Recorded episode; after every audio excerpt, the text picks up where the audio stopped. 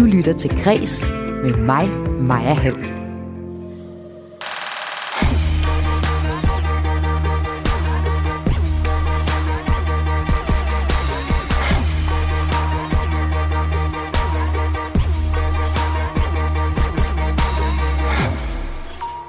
Sexismesag i DR's pigekor får konsekvenser for en ny serie, som bliver udskudt, fordi DR mener, at dens tematikker kolliderer med sagen.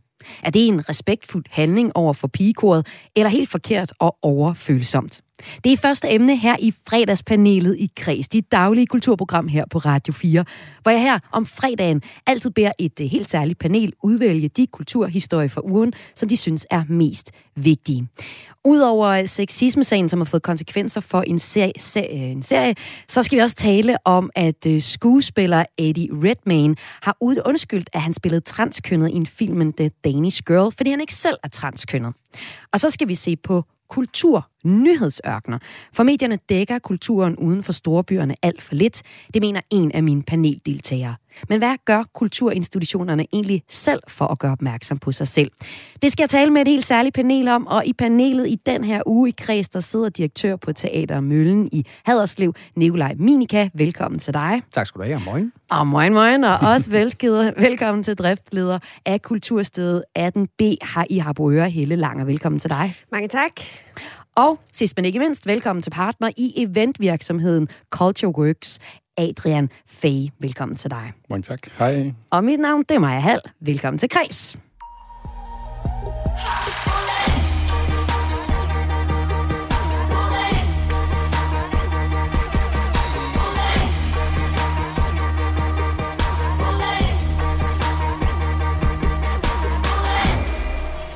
Nå, Helle. Er du kommet i julestemning efter at have pyntet øh, op i dit kulturhus hele dagen? Og jeg har pyntet op faktisk konstant i tre dage, så nu er jeg der. Hvor mange nisser skal I have? ja, nej, men det er noget med nisser. Det er noget med... Øh, altså, lige nu hænger der 60 sådan små skumfidusranker ja. inde i vores øh, altså, koncertrum.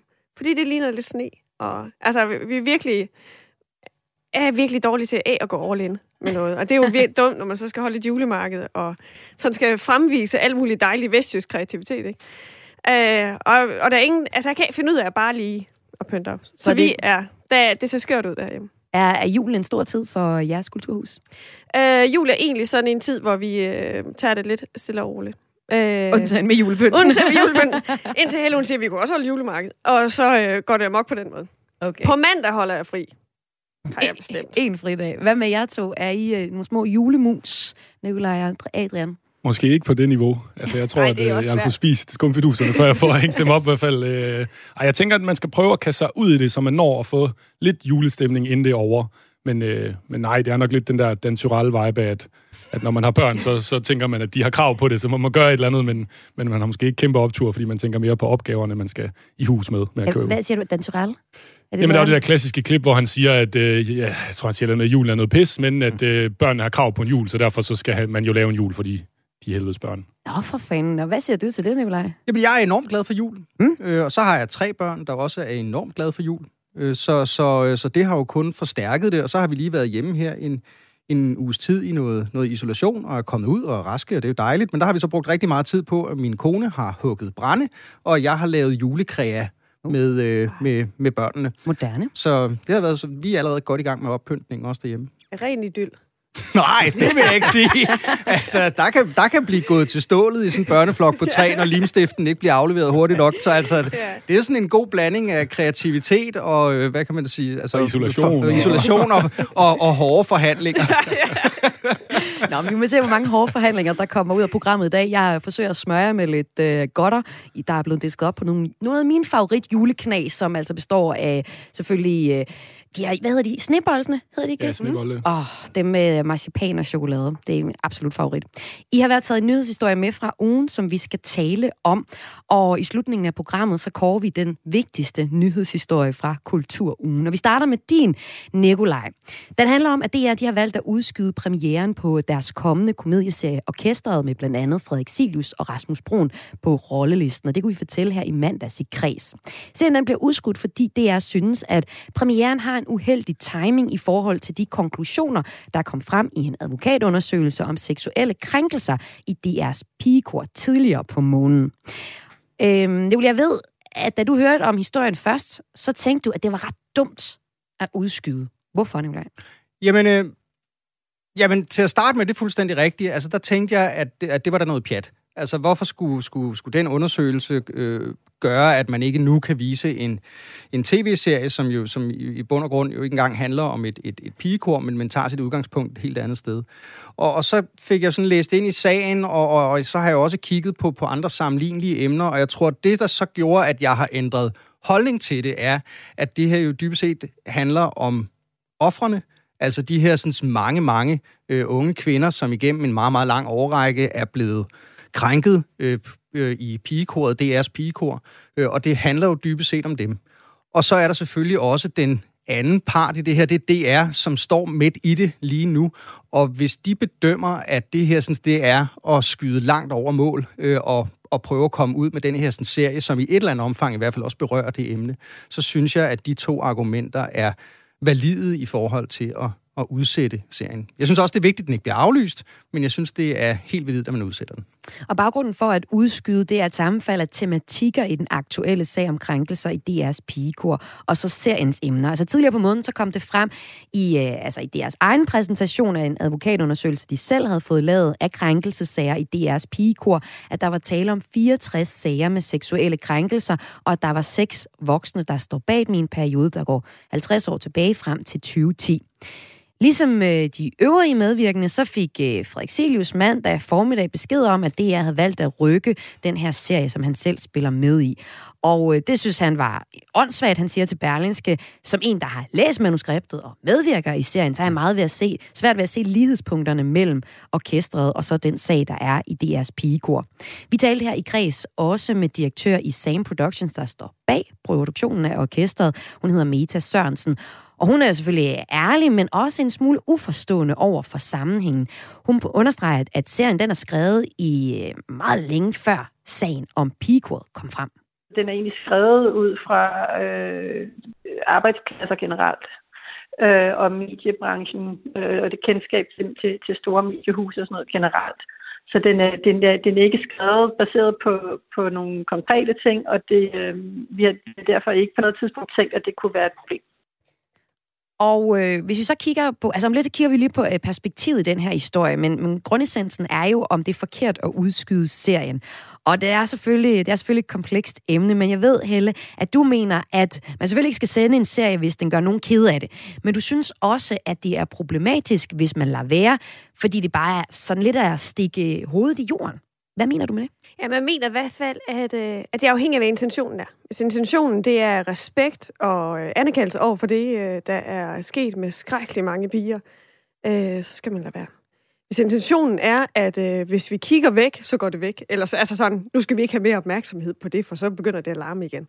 Øh, så er der noget i mig, som tænker, mm, øh, det er som om, det mangler lidt anerkendelse over for det faktum, at det faktisk er sket. Altså, jeg tænker, nu er det, at været ude og sige undskyld, og det i sig selv er jo faktisk stort. Som er skørt, at det skal være stort.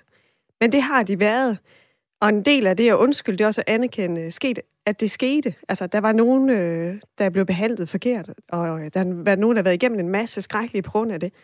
Øhm, så hvis intentionen det er, at det er respekt og kærlighed for de ofre, så det er helt fint med mig. Men hvis intentionen det er, at man ikke tør at proppe pind på, mere på det bål, altså som i, nu skal vi stoppe den her sag, øh, så synes jeg, det er skævt. Hvad siger du til det, Nikolaj? Jamen, det, det synes jeg er, er, er enormt rigtigt. Det var også det, der ligesom altså, vendte det for mig. Det er det her med at sige, jamen, det, det handler i denne her sådan, sag, der handler det om offrene. Og hvis offrene synes, at det er for tidligt, jamen, så er det klart, så, der, så, så er det den rigtige beslutning at udskyde det. Og så er der selvfølgelig også det, der hedder, igen som jeg siger, DR. De står midt i det. Der er jo stadigvæk også nogle ting, tænker jeg, i det her, der ikke er kommet frem. Og det store billede er det faktisk kun DR, der har. Så hvis de skynder, at det giver god mening at udskyde det, så stoler jeg på det, og så tror jeg på det. Men jeg vil også give dig fuldstændig ret. Altså, det er klart, vi må ikke blive berøringsangste. Det, at, altså, det er jo også noget, det kunsten kan. Det er jo, at vi kan gå ind med kunsten, og så i talesætte og pege på problematikker i vores samfund og i vores dagligdag, og at gøre det med kunsten. Så jeg synes, det er enormt vigtigt, at vi ikke bliver berøringsangste. Og, og Adrian, jeg ved så, at du øh, ser der også kunne ligge en demokratisk opgave for DR i netop at bringe serien nu, fordi at emnet er aktuelt. Adrian, hvad er argumentet for, at DR øh, skulle bringe serien lige nu? Jamen, jeg tænker, at altså, hvis det handler om public service, og det handler om, at DR stadig skal være en, en, en stor garant i mediebilledet og i kulturbilledet, jamen, så har de jo en pligt for at bringe det frem. Øh, og når det ikke er direkte øh, noget, der er udviklet i forhold til den sag, eller med det som, som case-eksempel, så, så, er det jo, så er det jo bare nogle overlap. Og nu har der jo endnu større relevans, end der nogensinde vil komme. Så ved at udskyde det, så kommer den her serie, eller den her historie, aldrig i Godmorgen Danmark, Godaften Danmark, eller ind i, ind i kreds øh, nødvendigvis, øh, fordi at det bliver ligesom, relevansen ryger ud under tæppet, og det er vinder på ikke at stikke, stikke hovedet eller, eller, eller skuldrene længere frem end nødvendigt, øh, og så kan det forhåbentlig bare øh, blow over ved, at man har sagt undskyld. Øh, sådan synes jeg meget, det virker til fra min side, og også endnu mere mærkeligt på en eller anden måde, når serien også er humor og satire på baggrund af de systematiske ting, der er forkerte, jamen så er det jo lige præcis også det, den gerne vil skubbe ved. Og så her er der noget på meget sådan kriminel overgrebsfasong, som er, som er sket, jamen så skal det jo i endnu højere grad også frem, så folk kan se det, og måske også få nogle tungere kalorier ud af det, end bare de satiriske grin, der vil være. Og det, nu er vi jo egentlig allerede gået lidt ind i det ja, principielle ved den her sag. Fordi øh, den konkrete sag, grund til, at vi snakker om, om man kan bringe en øh, serie som orkestret, der har nogle overlap, altså der også handler om MeToo, øh, en sag, der også er i DR's pigekor lige nu, jamen det er, jo, det er jo den der generelle tematik i det her i efteråret, der udskyd nordisk film, den danske komedie Vildmænd med Rasmus Bjerg i hovedrollen. Den handler om en mand, der forlader, forlader civilisationen og flytter ud i skoven øh, i Norge for at leve som vildmand. Serien den skulle have premiere her i november, men øh, den kom til at virke for beslægtet med en episode i Norge, hvor en mand gik amok med bue og pil. Og her ved jeg, at Nikolaj, du mener, at den er, den er helt klar. Det var helt på sin plads at udskyde den film. Hvorfor er det øh, mere klart end med, øh, med orkestret? Fordi jeg er røv berøringsangst. nej, nej, hvorfor? Jamen, fordi at jeg synes, altså hvis man skal kode det ned på nogle punkter, så handler det her synes jo også om timing. Og, og, og nogle gange så i kunsten og kulturen og, og i, i fiktionens verden, så kommer vi så tæt på virkeligheden, at det vil ikke gavne det konkrete projekt, at det kommer ud med det samme. Jeg tror, den film, hvis, hvis jeg skal være helt kynisk, så tror jeg bare rent kommercielt, så tror jeg ikke, den var gået godt, fordi folk ville synes, den var for tæt på noget, der lige var, lige var sket. Øh, så jeg synes både af respekt for de ofre, som ville kunne se, altså spejle deres situation i en fiktiv film selvfølgelig, og, og, og dybest set også, at, at, at, at i forhold til, til, til forretningen, så synes jeg, det, synes jeg, det giver mening øh, at, at, at, at gøre det. Og, og, og så synes jeg jo også, at det, jeg synes, det er rigtig vigtigt, at ting ikke bliver af, altså at de ikke bliver aflyst. Jeg synes, det er vigtigt, at DR ikke siger, at vi dropper den serie, fordi selvfølgelig skal DR, og selvfølgelig skal DR, som der står med hele det her, her sådan, problematik, selvfølgelig skal de tage det op, men jeg anerkender fuldt ud, at der er noget, der hedder dårlig timing. Og det her, sådan, med netop fordi det er, en, det er en komedie, hvis du står med det, og jeg skal også lige sige, det her, det er jo en sag med DR, som der har kørt hen over, hvad siger du, 50 år.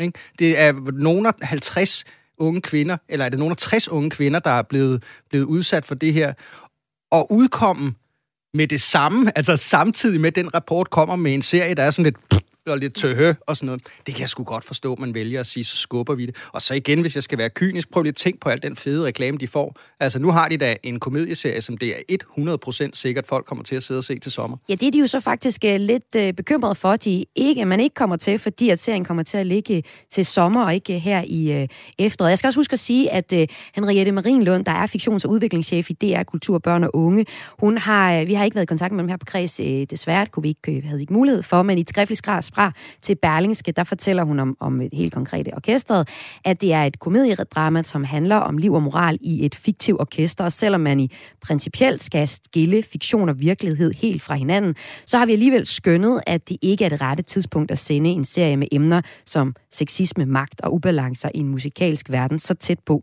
at konklusionerne fra advokatundersøgelsen om DR pigekoret er offentliggjort, skrev hun altså til Berlingske. Så synes du så, at det var mere, øh, du synes, det var lidt kompleks, den her historie, Nikolaj. Du synes, det var mere enkelt med øh, sagen med øh, vildmænd.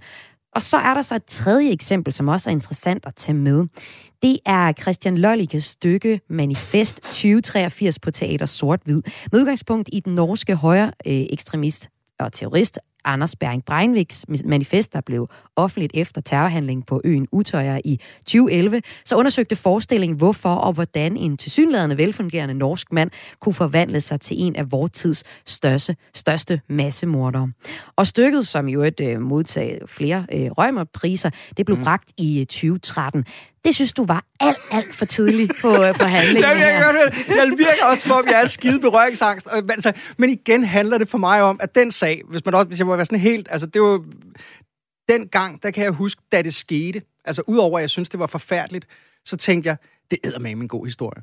Og, og, og, og på det tidspunkt, der kunne du i hvert fald, altså i forhold til scenekunst, så kunne du søge nogle midler, der hedder aktualitetspuljen. Så kunne man søge penge til det. Og der kan jeg huske, at jeg selv tænkte, hvis jeg søger på det her, så får jeg penge. Ja. Og så umiddelbart efter det, så tænkte jeg, men det her, det skal jeg ikke spinde guld på. Nej. Det her, det skal jeg ikke øh, på den måde gå ind og lave noget, noget, altså lave til en teaterforestilling. Det synes jeg helt personligt vil være usmageligt, og det vil jeg ikke, det vil jeg ikke have lyst til. Så man kan aldrig lave den øh, Jo, selvfølgelig kan du lave, og jeg synes, det, det, og det er også det, jeg synes, det er også derfor, jeg har, at jeg, jeg synes, den her historie er så spændende, fordi der er, der er så mange ting i det, man kan sige igen, det er serien. Det er bare lige vigtigt at sige, den blev jo lavet allerede for to år siden, altså lang tid inden den her skandale rullede, så de har, de har slet ikke haft det her i tankerne.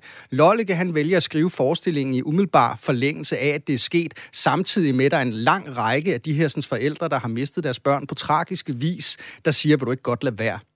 Jamen, så, så bliver den forestilling lavet som et kunstnerisk produkt, fordi det er en vigtig forestilling. Men jeg synes ikke, den skulle have været lavet. Jeg synes ikke, den skulle have været lavet lige der. Men jeg synes, den skulle laves, men ikke på det tidspunkt. Timing is everything. Jeg aner ikke, om der er en eller anden klog, der har sagt det før mig, men jeg, jeg bilder mig det ind, og ellers så vil jeg citeres. Værsgo, Adrian. Jamen, jeg sidder øh, altså sådan positivt så også bliver lidt provokeret over det der med, altså spinde guld, altså vi snakker om at lave teater, og der er vel aldrig nogen, der spinder guld på det, i hvert fald ikke umiddelbart på de der øh, brede grader. Altså er det ikke netop det, teater skal kunne, altså netop komme ind i de, debatten og dialogen og få en masse gæster og gængere til at få nogle oplevelser, så de går ud reflekteret og vender nogle ting, og ikke potentielt genoptrykker de her tragedier. Altså, nu var der det her billede i går med, med Trump, som lige har trykt, trykt hånden på ham her, øh, den unge makker, der vælger til en Eko 47 med til et øh, Black Lives Matter mm. demonstration, mm. og som fuldstændig bortkendt Øhm, der er jo nogle andre, der spinder guld på det. Hvis ikke man deltager i debatten og, og kampen, så kommer Trump flyvende og, og, og tager, tager, tager øh, altså forværelse af en situation i, i hånden. Ikke? Altså, der er et eller andet det her med, hvis vi ikke kan tage aktualiteten, når den er der, og så kan man jo 100% sige, om det behøver noget, ikke nødvendigvis være direktører eller folk, der, der sidder med et privilegie, eller sidder med, en, med udelukkende en, en kunstnerisk eller en kreativ indsigt i noget, men det kan være deres ansvar at gå i dialog så mm. med offrene mm. og familierne, for at høre, at hvis alle, hvis, hvis, hvis teaterdirektøren kun får 35 konkrete lusinger, hver gang han vil nævne det for en familie, i forhold til, om det ville være for tidligt, at man skulle gøre det, så har man måske noget, noget dialog og indsigt, i forhold til, så ved man måske noget mere. Mm. Men jeg synes, det er en, altså, den berøringsangste Øh, Nikolaj, der er et eller andet der, Nikolaj, hvor måske alligevel... Og Nikolaj, inden du får lov til at svare på det, så kunne jeg også godt tænke mig at høre dig, Helle. Hvad tænker du om at, øh, at bringe øh, kulturprodukter øh, efter øh, sager er, har været oppe? Altså? Jeg synes, er, jeg synes, vi altid må ende med at dem koge ned til offerne. Hvis offerne siger, og offernes familie siger, det skal vi ikke, det her. Altså, jeg tænker, det der er spændende med pigekoret, det er jo egentlig også, har der været en talsmand ind over det? Altså, er der, har de på en eller anden måde haft noget at sagt, eller har vi taget hensyn til nogen, som ikke er blevet bedt om at blive taget hensyn til? Det er ikke noget, vi ved noget om. Nej, det er nemlig ikke noget, vi ved noget om. Men det er mere, og jeg tænker, øh, lige det der stykke, der er reelt nogle offer, som har sagt, det er simpelthen for tidligt, det er for sårbart og alt muligt andet. Så synes jeg faktisk, at respekt og kærlighed, man skal lade være. Altså, historien skal fortælles, bevares. Men, øh, men jeg synes, at det må være dem, hvis historie det er, der har magt til at sige, den skal siges nu, eller den skal siges mm, om 10 år. Mm. Altså, men, øh, men jeg tror nogle gange, vi tager et hensyn, som, som dem, vi tager hensyn til, ikke har bedt om. Og det kan jeg godt overveje at pigegået delen, eksempelvis. Jeg synes, det ville være helt vildt spændende at høre. Altså, mm. hvad en talsperson, eller et eller andet lignende, øh, mente om det. Nikolaj, du får det sidste ord. Jamen, jeg synes, I har nogle mega gode pointer, altså, og, og, og det er også vigtigt for mig at sige, jeg synes jo heller ikke, jeg er af berøringsangst, men, men, men jeg har netop som du siger, altså den her sådan, med offrene. Hvis offrene siger, siger nej, og vi står i det nu, og det er det, der afføder den konkrete tragedie nu og her, der afføder en kunstnerisk idé, så synes jeg, man skal have det, have det med. Og så, Adrian, så er du fuldstændig ret. ret. Altså, kunsten skal jo skabe debat. Den, den, den skal jo for fanden skabe, skabe dialog. Så alle de der ting, jo, og manifest, altså i forhold til Christians forestilling, selvfølgelig skulle den forestilling laves, men Nikolaj Minika og jeg taler kun for mig selv. Jeg synes ikke, den skulle have været lavet der. Og jeg synes jo, bare lige for at tage den sidste, altså det sidste med, der var jo også, kan I huske, altså hele ubådssagen, men den her for Kim Wall, der bliver altså helt altså, tragisk. Der kom der jo allerede få uger efter også en, der havde en idé til, jeg kan ikke huske, om det var en bog eller en tv-serie, ikke? Som, som, som han kom ud med og sagde, den laver vi, det fandt fandme en god historie. Og der var familien jo også sådan, hvorfor, altså, og så kom der en shitstorm, og så lagde man ideen ned, og så blev den så lavet lang tid senere. Og jeg synes, de her ting skal laves, og det er også det, kunsten kan, fordi det er der, vi også kan tage fat i det, der gør ondt. Men nogle gange bliver vi også nødt til at kigge på timing.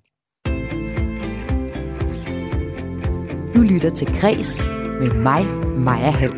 Og med mig har jeg direktør på Teater Møllen i Haderslev, Nikolaj Minika, som siger skål i en øl, og også driftsleder af Kulturstedet 17B i Harboøre. 18B. Undskyld, 18B. Det er utroligt tæt på. Ja, det, så gik man jo lige lidt forkert alligevel. Ja, er der er langt mellem husnummerne derude? Ej, jeg får dem. Øh, ja. Jeg kommer selv fra landet, hele bare. Det smager lidt derhenad, ikke? Jo. Altså fordommen.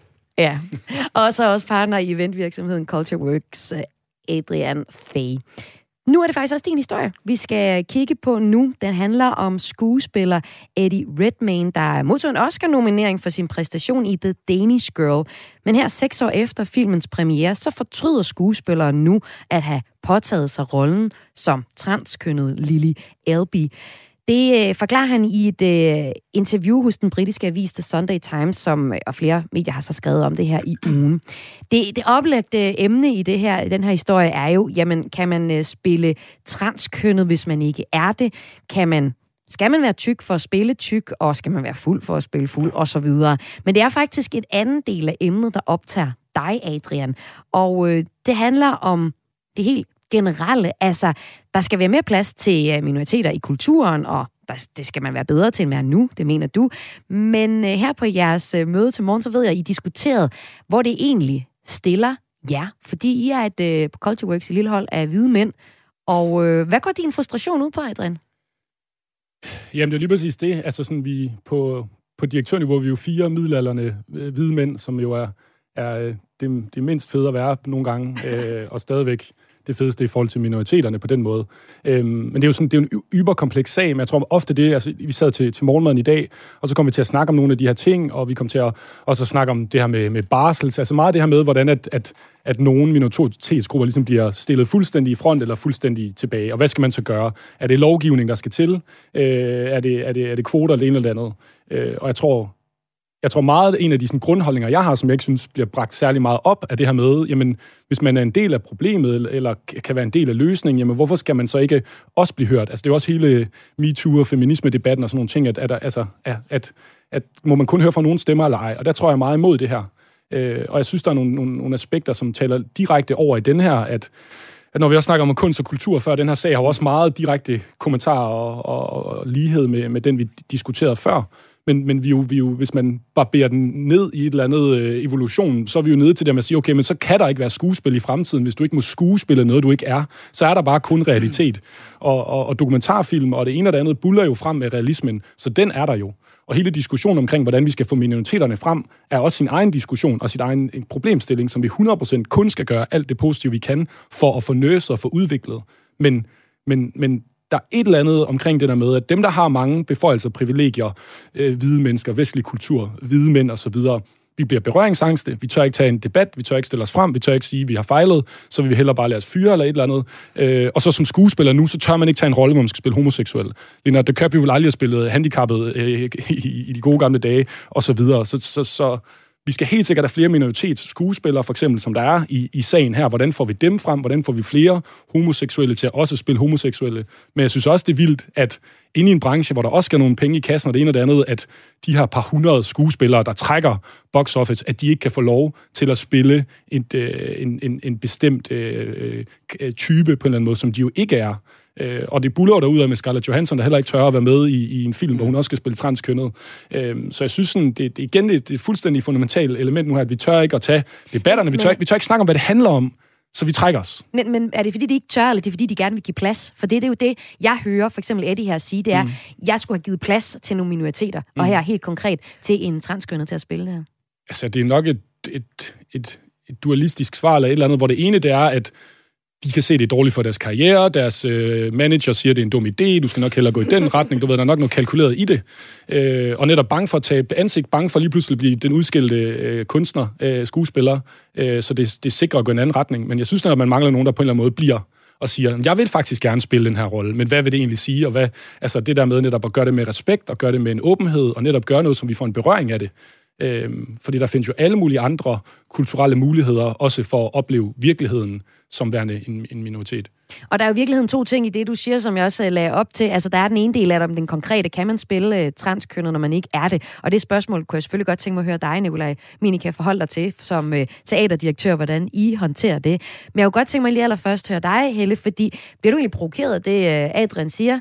Nej, der, der skal også være plads til mig. til at provokere mig, umiddelbart. Men nej, ja, altså for, for at være helt altid, hver gang der er noget, der minder om den her, så tænker jeg, at det er jo egentlig, han undskylder for noget, der ikke er inde i hans magt. Altså, man siger, han går ud og så siger, jeg skulle ikke have taget den her rolle. Nej, men, men der, stod, der sidder vel en produktionsselskab, en instruktør og så videre, som siger, vi vil gerne have det her produkt ud af, at filmen skal ende til at være sådan. Så har de castet nogen, og No, Redding, no Reddington er en af dem, og han har sagt ja til et arbejde. Altså, nu kan sige, hvis han har sagt nej til det arbejde, havde de så kastet helt 100 af en transperson? Nej, det havde de nok højst sandsynligt ikke. Altså, jeg tænker, vi skal også passe på, at vi ikke undskylder for noget, der ikke er inden for vores, øh, altså, ja, inden for vores magt. Jamen, det, han, altså, mm. det synes jeg virker fjollet umiddelbart. Og så synes jeg, nu ved jeg ikke vanvittigt meget om skuespillerfaget, men en del af pakken, det er vel, at man tager en rolle på sig. Mm. Og når man er færdig med at arbejde, så går man hjem og er et rigtig ægte menneske bagefter. Altså, så derfor kan man jo lige præcis spille homoseksuel, eller være homoseksuel og spille hetero og så videre, fordi man bliver kastet til en rolle. Lad os spørge uh, teaterdirektøren om det. Er det sådan, mm. det foregår? Ja, men jeg synes, jeg synes, som jeg også lige sagde til dig i telefonen tid, øh, tidligere i dag, altså, jeg synes, det er en, jeg synes, det er en møgsvær dag. Altså, jeg synes, der er, det, det, det, jeg synes, det, det, det er nogle øh, ret komplekse historier. Hvis man tager det her, sådan, så, så, så kan man sige, for det første synes jeg, det er ret vigtigt at, at anerkende, at der jo er minoriteter i det her land, i hele verden, som ikke kan genkende sig selv i vores, øh, altså i, hvor, i mediernes øh, dækning, i, i film, i tv, i bøger. Altså der er der nogle minoriteter. Der er også store, store øh, befolkningsgrupper, som ikke øh, ser sig selv i, i, i øh, portrætteret, og det er jo et kæmpe øh, problem, og det skal man selvfølgelig finde ud af, hvad vi, hvad vi gør ved.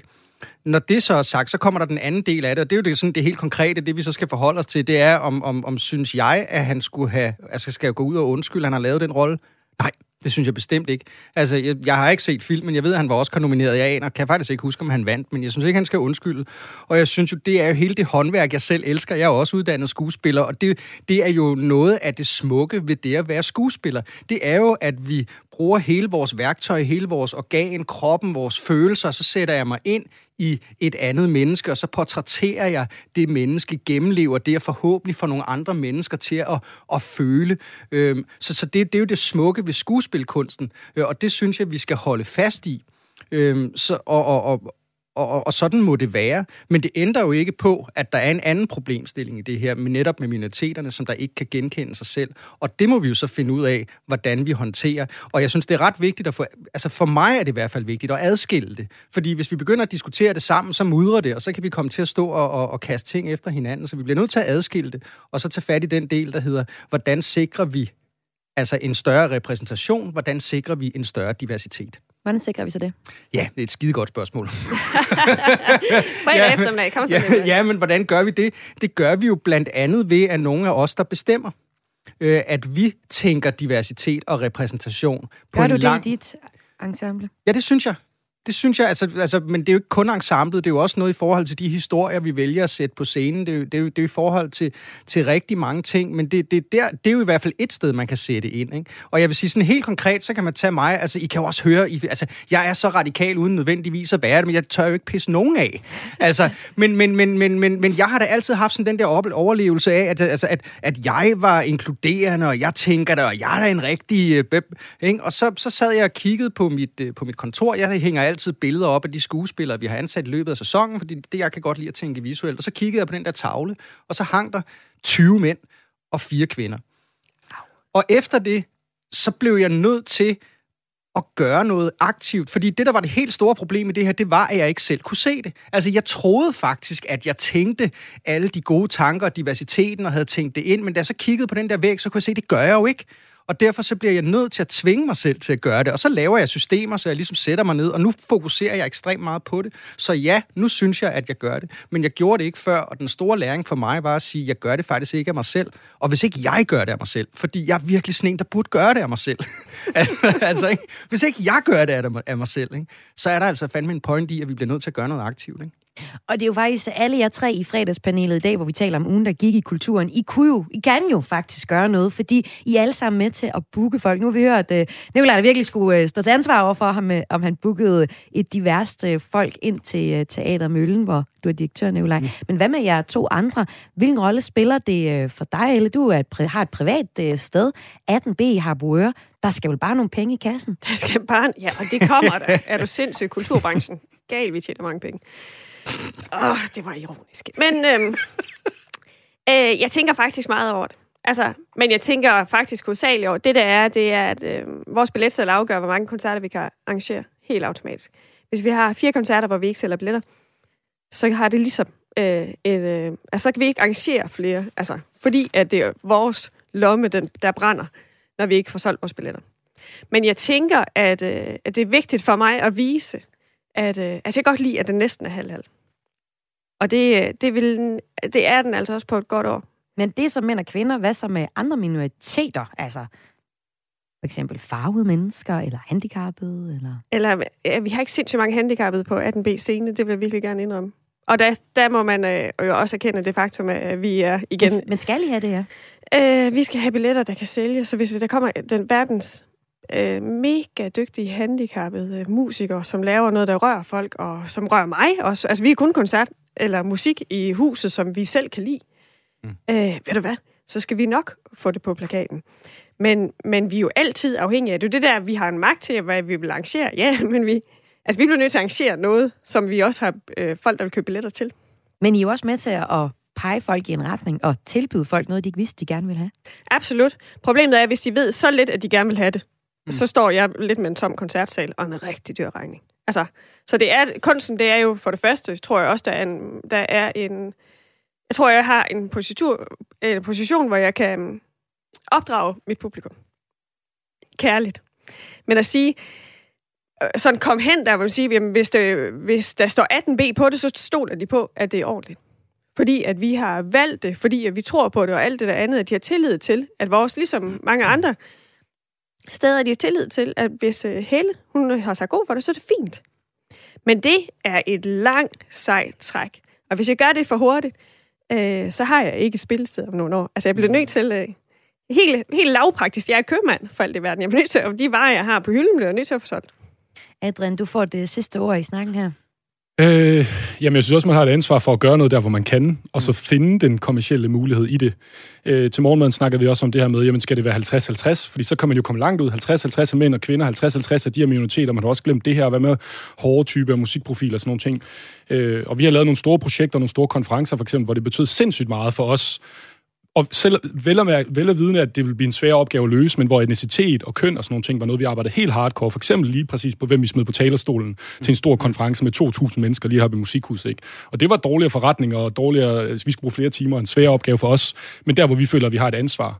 Og jeg tror, det lyder som om, at nu ser jeg mig selv som en eller anden savior. Det er overhovedet ikke. Jeg tror også, jeg er døv og blind, ligesom Nikolaj er, fordi vi er nogle af dem, der har sindssygt mange privilegier, og nærmest måske aldrig mærket noget som mænd opvokset i, i, i de her forskellige kulturer osv.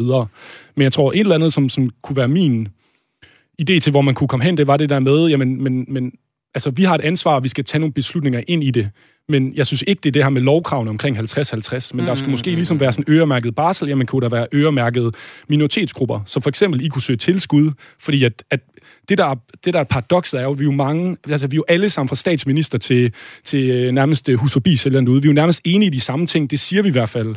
Men vi, vi, vi, vi følger det ikke til døren. Så hvis vi er enige i, at der skal flere kvinder ind som musikere, flere kvinder ind på, på hvad hedder det, de, de skråbrædder, jamen så kunne vi jo lave nogle gulerodsordninger med nogle, nogle puljer for eksempel, i et hårdt tiltrængt kulturliv, så man kunne søge dem, fordi så er vi med til at påvirke noget systematisk. Og det er sådan nogle ting, jeg synes, der mangler. Og der bliver det det der quick fix, og også idiotic fix i min verden, at man siger, jamen så hedder det en lovkvote på 50-50. For det synes jeg er måske noget af det mest diskriminerende overhovedet. Så er vi okay. tilbage til en bænk, altså tilbage til, at der må kun sidde nogen på den bænk på grund af x, y og z. Men man gør det jo for at forsøge at ændre på noget i en, i en mm, erkendelse af, mm. at det er rigtig svært at ændre på tingene. Ja, men jeg synes også, man, man ødelægger noget den anden vej. Altså, jeg sidder nærmest lidt og overvejer, øh, det, det omvendte kommer til at ske om 10 år. Altså, de eneste mennesker, jeg er ansat i min virksomhed, det er kvinder. Så det vil sige, at de er bedre lige pt. end alle de andre mænd, der prøver at søge stillingerne i min virksomhed. Og hvis du kigger på samtlige uddannelser lige nu, så er det næsten altså de, de, de, de lidt tungere akademiske, dem der virkelig kræver noget måske. Altså sådan, du, kan, du kan måske ikke engang blive uddannet af en, eller hvad det, behandlet af en psykolog, som er mand i fremtiden, hvis mm. du bare ser på kvoterne nu her. Mm. Så, så, så kommer der jo bare en slagside den anden vej, hvis det skal være 50-50. For 50-50 er ikke lige. 50-50 er en skævvridning. Mm. Det er mm. ikke ægte. Det vil aldrig figurere sådan, for så tager du bare det næste niveau af, jamen så skal det være 50-50 øh, øh, cis-kønnet, homoseksuelle, transkønnet, øh, og så kan man bladre de der mange forskellige køn igennem. Ikke? Øh, men vi er enige om, hvad for en verden vi vil have, hvor vi alle sammen skal have lige kår, lige muligheder. Men det skal nøses frem, og det skal, det skal aktivt arbejdes frem, og vi har et ansvar, men man kan ikke bare gøre det som en lov. Det kommer aldrig til at fungere. Og nu lovede jeg, at det var sidste år i snakken, men du markerer, Nikolaj. Ja, men det er da fordi, det er så meget spændende. Altså, og jeg, jeg er heller ikke nødvendigvis for kvoter. Altså, altså det, det, jeg mener ikke misforstå mig, og jeg vil også sige, også på møllen, altså, jeg, vi tager de kunstneriske valg og lægger vores repertoire, og så tænker vi alle de andre ting ind her. Men det er bare rigtig vigtigt for mig at sige, at det at tænke diversitet, det at tænke mangfoldigheden og repræsentationen af mange forskellige, ikke bare kønnene, men at tænke det, det er faktisk også god forretning. Og det kan vi jo se, hvis vi kigger på publikumsudvikling generelt. Det er dem, der tænker det her. Og de lande, der er langt foran os, de har for eksempel også en større og bredere publikumskare. Så det her, det er vejen Hvem er det for eksempel? Jamen, det er for eksempel teaterne i England. Hmm. Der er der en langt større repræsentation på scenerne. Og det her sådan så også med at sige, at hvis du har en, lad os sige, en, en mandlig skuespiller med, med iransk baggrund, eller en kvindelig øh, skuespiller med, med, sudan, med sudan, sudaner, jamen, så vil de tit blive castet til at spille det. Og det er jo det, vi skal væk fra. Mm. Vi skal jo væk fra, vi skal ikke, vi skal vise det samfund, som vi gerne vil have. Altså det samfund, hvor det er fuldstændig ligegyldigt, hvordan vi ser ud, eller hvor, hvad vores baggrund er, men hvor vi bare er her alle sammen. Og det er jo der, hvor vi skal hen af. Og det synes jeg, der er nogle lande, hvor man har fået meget mere styr på den herhjemme, og det giver altså god mening. Du lytter til Græs med mig, Maja Hall. Og jeg er ved at tale om ugen, der gik i kulturen sammen med et panel, der hver har taget en historie med. Vi har i øh, panelet direktør på Teateret Møllen i Haderslev, Nikolaj Minika, driftsleder af Kulturstedet 18B i Harboøre, Helle Langer, og partner i eventvirksomheden Culture Works, Adrian Fay. Og den sidste historie, vi skal tale om i kreds i dag, det er din, øh, Helle. Og den er lidt speciel, fordi ja. øhm, du det for, kunne ikke finde nogen Det er for mangel på historie, det er historien. Ja. Nærmest det. Altså, det er jo sådan, at øh, I skal tage en historie med... Skål, Adrian. Skål. I skal tage en historie med hver til fredagspanelet her på øh, Radio 4 i programmet Kreds, som vi så skal tale om. Men du kunne ikke finde nogen for ugen, fordi øh, du vil gerne have en historie med, der foregik et andet sted end lige Aarhus eller København. Er noget, der ligesom tog udgangspunkt i et sted uden for de store byer. Og øh, det, du faktisk ramt ned i, det er fænomenet nyhedsørkner. Altså øh, steder i Danmark, der simpelthen ikke bliver dækket journalistisk. Jeg har kunnet læse mig til, at i starten af året, der udkom en rapport, der viste, at hver fjerde lokale dagbladsredaktion er forsvundet på 10 år. Det er en rapport for Roskilde Universitet, der øh, kom der. Og det er jo nok det, du oplever. Altså, der er simpelthen færre lokale journalister til at dække for eksempel øh, historier ude i dit nærområde. Men øh, hvad betyder det for dig? Jamen, det betyder det for mig, for først vil jeg sige, at vi er jo egentlig vi laver noget så skørt som kultursted i udkants Danmark, så derfor har vi været rimelig heldige på mediefronten. Men når, jeg, når du spørger om en aktuel kulturhistorie, så bliver det bare sigende for mig, at jeg kunne ikke finde nogen. Altså, og jeg ved, fordi at jeg bor derude, og jeg bor, altså, øh, jeg ved, at der sker en masse. Og det er ikke bare i Vestjylland. Jeg ved, at der sker en masse nede på øerne under Fyn, og øh, på, i Nordjylland, og på Thy, og Djursland, alt det der andet. Men problemet, altså, Udfordringen er, at vi er simpelthen svært ved at udfordre fordommene om vores områder, hvis vi ikke får taletid. Altså, det er det der med, at, at, at vi vil egentlig gerne prøve at bevise, at for det første, bare en lille biting, at man godt kan snakke, som jeg gør, uden at være øh, øh, u, øh, uuddannet eller små dum, eller noget, der minder om. Men, men vi bliver nødt til at få flere, der har taletid herude, for at kunne bryde det. Og der oplever jeg nogle gange, at sådan de større øh, nyhedsbyråer, at jeg tror, de kommer frem til med sig selv, jamen der sker jo ikke en skid, så hvorfor skal vi lede efter det? Altså, og så hvis der sker, altså hvis de så bestemmer sig for, nu drager jeg ud i udkants Danmark, så skriver de historien hjemmefra. Så går de ud, går de ned på den lokale pub, eller eller lignende, finder det mest sølle menneske, eller i hvert fald en stakkel, Og så siger er det ikke rigtigt, der sker ikke en skid herude? Og så siger han, jo, der sker ikke en skid. Og så, er det, så går, tager de hjem til København eller Aarhus med deres historie. Øh, og så er det det, der er. Det er bare, øh, det er næsten, det, jeg håber, I forstår det op ad bakke mm, og bryde en mm, fordom, mm. hvis man ikke får taletid til at gøre det. Og øh, nu er du jo ligesom hele panelet, panelet selvfølgelig også øh, her i Græs i dag for at sælge billetter. I er jo hver, har jo, repræsenterer jo hver, hver jeres øh, virksomheder, og vil selvfølgelig gerne have, at medierne tager jeres historie. Mediernes opgave er selvfølgelig ikke bare at lave reklame for forskellige kulturbegivenheder, men at oplyse borgere om de problemstillinger, der er. Altså, de er altså ikke reklamesøjler. Så kan du forstå, at øh, det nogle gange bliver svært at finde de gode historier i, i øh, lokale områder uden for de store bøger, hvor der jo er færre kulturbegivenheder, helt konkret, fordi der er færre mennesker? Ja, det kan jeg egentlig godt, men det er også lidt dovent, altså journalistik. Altså, mm Øh, hvis jeg skal være ærlig. Men jeg kan godt forstå, og, selvfølgelig, at man bliver ikke overrendt af det. Og jeg kan godt forstå, at du siger, øh, siger Dawn, for der er jo blevet færre lokale journalister. Men det positive er så, at senest i september, der har BT lanceret fire nye lokale redaktioner. Jyllandsposten gør det, og Jysk Fynske Medier, som Radio 4 er en del af, investerer også 30 millioner kroner i nye digitale lokalmedier. Men kritikken af det her, det er også, at I får svært ved at faktisk ramme borgerne, fordi borgerne er meget orienteret på de sociale medier, modsat nødvendigvis egentlig lige lokale øh, forskellige lokale medier. Øhm, og en lille interessant ting, jeg også fandt frem, det var så godt nok fra 17, der skrev mandag morgen, at i Aarhus er der flere journalister i kommunen, end på det lokale dagblad. Hmm. Altså, der er flere, der arbejder med kommunikation, end der arbejder med at lave klassisk journalistik. Lad os øh, løfte blikket ud i panelet og, øh, og høre jer, Adrian. Jeg ved, du også genkender det billede, som øh, Helle tegner her. Når I er ude, for eksempel senest på en konference i Sønderborg, så er det sværere at få opmærksomhed, end hvis I er i, i København. Ja, 100 procent. Altså nu har vi jo lavet kulturevents, fester, og festivaler og konferencer og alle mulige kulturprodukter, og vil man jo altid gerne bare have den der politikken, eller den der store københavnske ting, eller et eller andet nationale ting, fordi der er bare gode omtaler, der er også noget branding, når det er de fede medier, øh, og så snart man, man gør det i en mindre by, selv som Aarhus, så er det pisse svært at få Københavners opmærksomhed, men så er i Sønderborg, så er det pisse svært at få Aarhusianernes opmærksomhed, så der er helt sikkert den der tørke. Øh, og så tror jeg bare, det er, en, det, er en, det er en vild og voldsom og svær branche, som er i kæmpe øh, mm. mm. udfordringer, og også kæmpe udvikling rent potentialemæssigt, men, men, men kæden er måske hoppet af, før at enkeltstartsfeltet hovedet er begyndt at, at blæse der ud af, fordi lige nu, øh, vi sad og snakkede om det i går, vi har en del folk op fra Journalisthøjskolen, og alle sammen deroppe, det er et hold af 40 mennesker, der starter hvert år. Det eneste, de vil, det er ud at lave øh, dybdegående, dybdegravende journalistik, hvor de får lov at lege akker, eller, eller ikke lege, men det er det, de drømmer om, og det er det, de vil.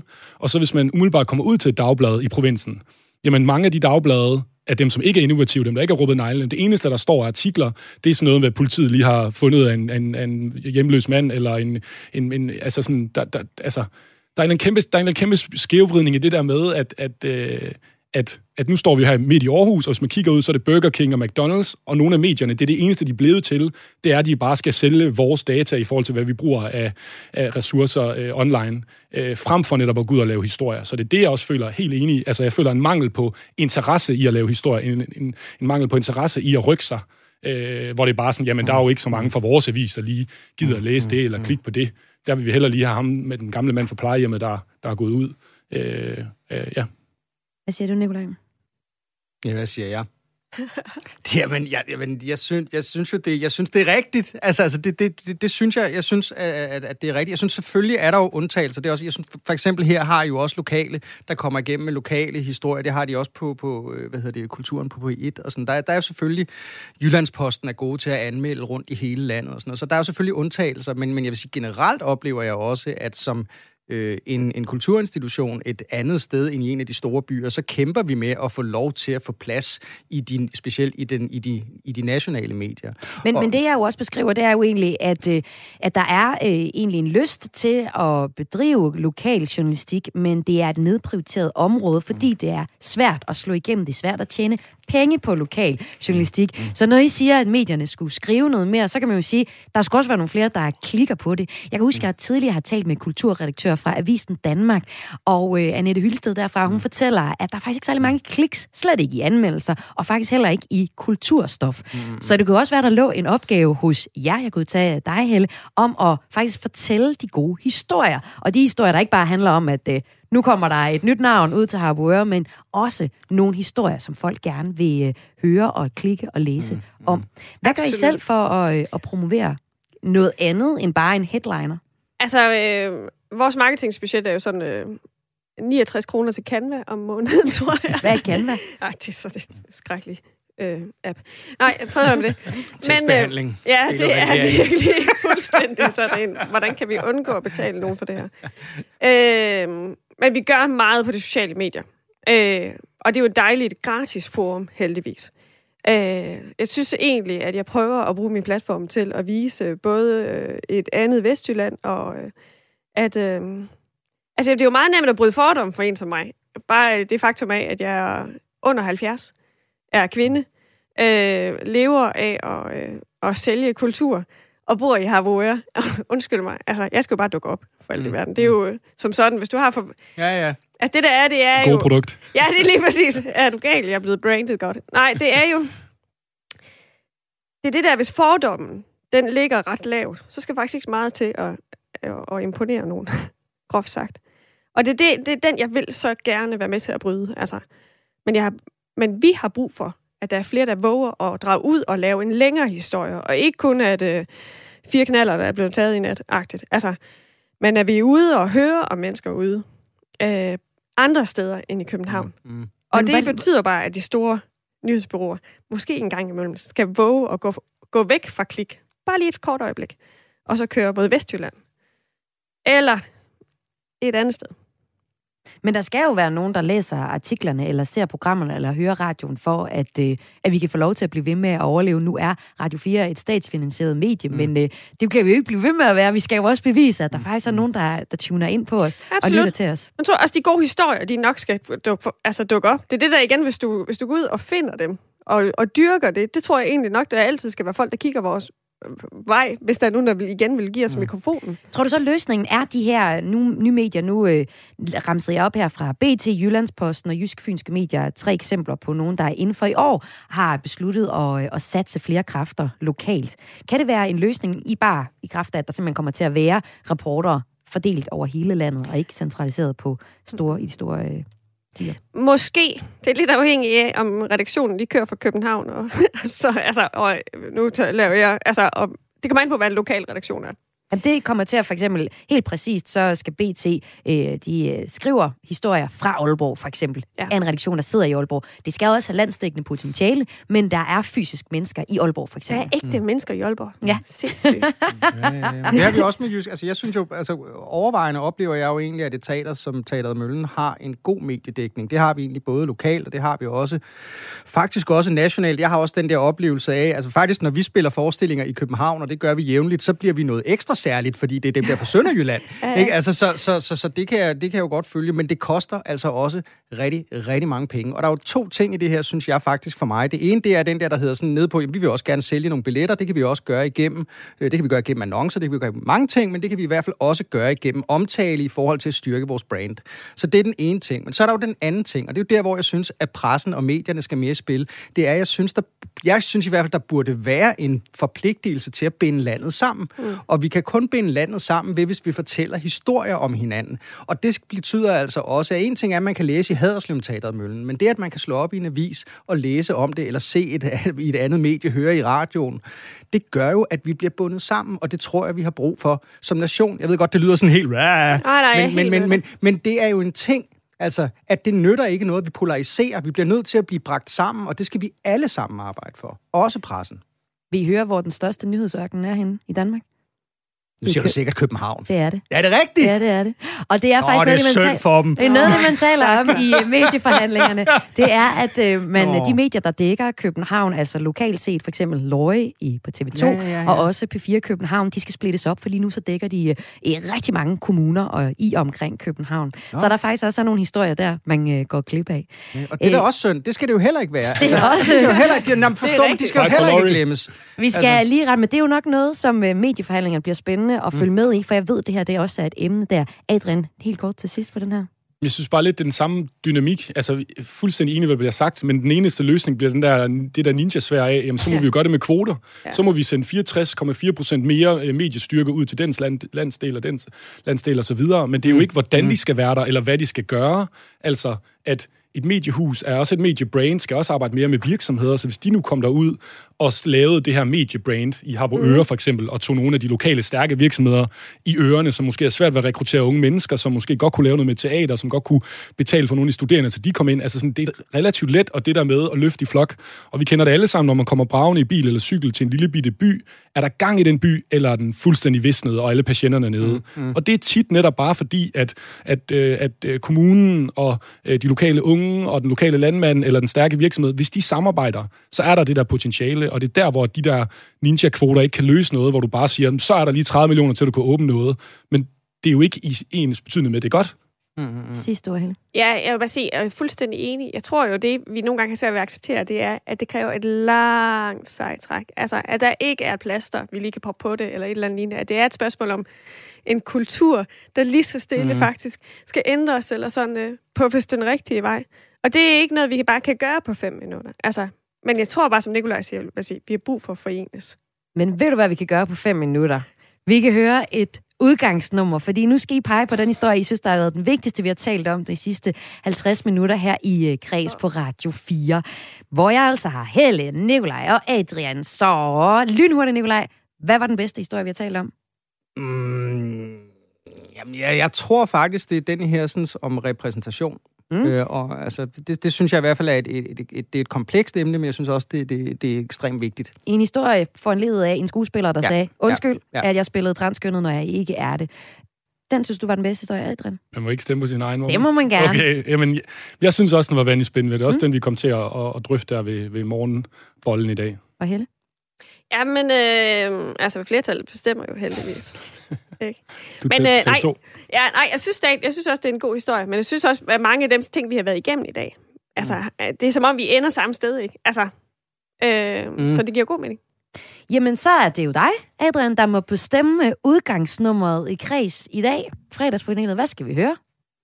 Jamen, hvis udgangskommentaren på det her er, at det er lidt for dårligt, at vi ikke tager de der kampe, og vi ikke tager de der diskussioner, og vi er lidt berøringsangste øh, på, på hver vores måde, øh, så synes jeg, vi skal høre noget, noget dansk punk, som de siger, vi er ikke et punkband med fabrik, med nummeret dårligt. Ja, ja tak! Det er god! Ja, for fanden! Helt sikkert. Det, kan du sige et enkelt ord om fabrik? Det er nogle skøre drenge. Jamen, vi havde dem faktisk til en koncert nede under Aarhus Festuge nede på Klostertorvet. Ja. Øh, og jeg, ville bare, jeg anede ikke, hvad det var. Jeg har ikke hørt det en gang. Og lige pludselig blev jeg bare blæst bagover. Bare sådan, hvor fanden har den der punk-energi været? Ja. Øh, og så på Spot Festival, og nu er det bare sådan... Jeg håber bare, de bliver kæmpe, for det er bare noget helt nyt og nice. De er på turné rundt i landet lige nu. Fabrik med dårligt, det bliver det sidste nummer i dag. Tusind tak, fordi I var panelet. Direktør på Teater Møllen i Haderslev, Nikolaj Minika, driftsleder af Kultursted 18B i Harboøre, Helle Langer og partner event og vendvirksomheden Culture Work, Adrian Fager. Mit navn, det var mig. Halv programmet var tilrettelagt af Tjelle Vejrup. Rigtig god weekend til dig, og her får du altså fabrik med dårligt. Ja, tak.